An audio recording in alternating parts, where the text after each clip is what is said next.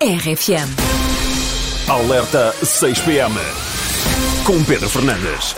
Já saíram os resultados dos referendos feitos nas regiões ucranianas ocupadas de Zaporizhia, Kherson e Lugansk. Muito bem. Em relação à vontade das populações serem ou não anexadas pela Rússia. Em resposta à pergunta, quer levar um balásio nos cornos ou ser anexado pela Rússia? Eh, segundo as autoridades pró-Rússia que fizeram o referendo, os ucranianos responderam. eh, E estes resultados são, são, são verdadeiros. Zaporizhia, verdadeiros lá na cabeça deles.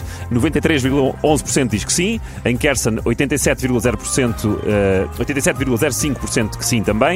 Em Lugansk dizem que também ganhou o sim, mas não interessa por quantos.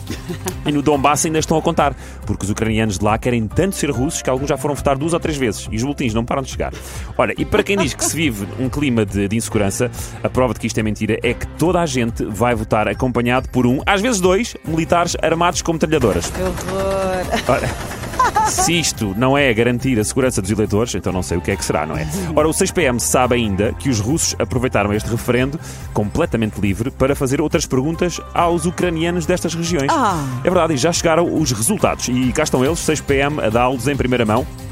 92,3% dos ucranianos concorda que isto não foi uma invasão e que este exercício militar é o mais divertido que viram desde a primeira companhia na TVI em 2005. Ah.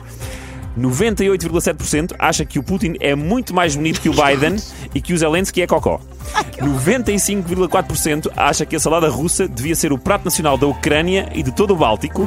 99,9% diz que o Big Tochka, da cadeia de fast food Vkuzno e Tochka, eh, que substitui o McDonald's na Rússia, é melhor do que o Big Mac. Ok. E 100% de- dos ucranianos diz que o Putin Deluxe é o melhor hambúrguer do mundo. Depois temos ainda a 98% dizem que Yuri Gagarin foi o primeiro homem a pisar a Lua como deve ser. E que Neil Armstrong nem sequer foi à Lua, porque toda a gente sabe que era um músico que tocava trompete. Ah, 97,7% diz que é para dizer aos José Milhazes para ir para o.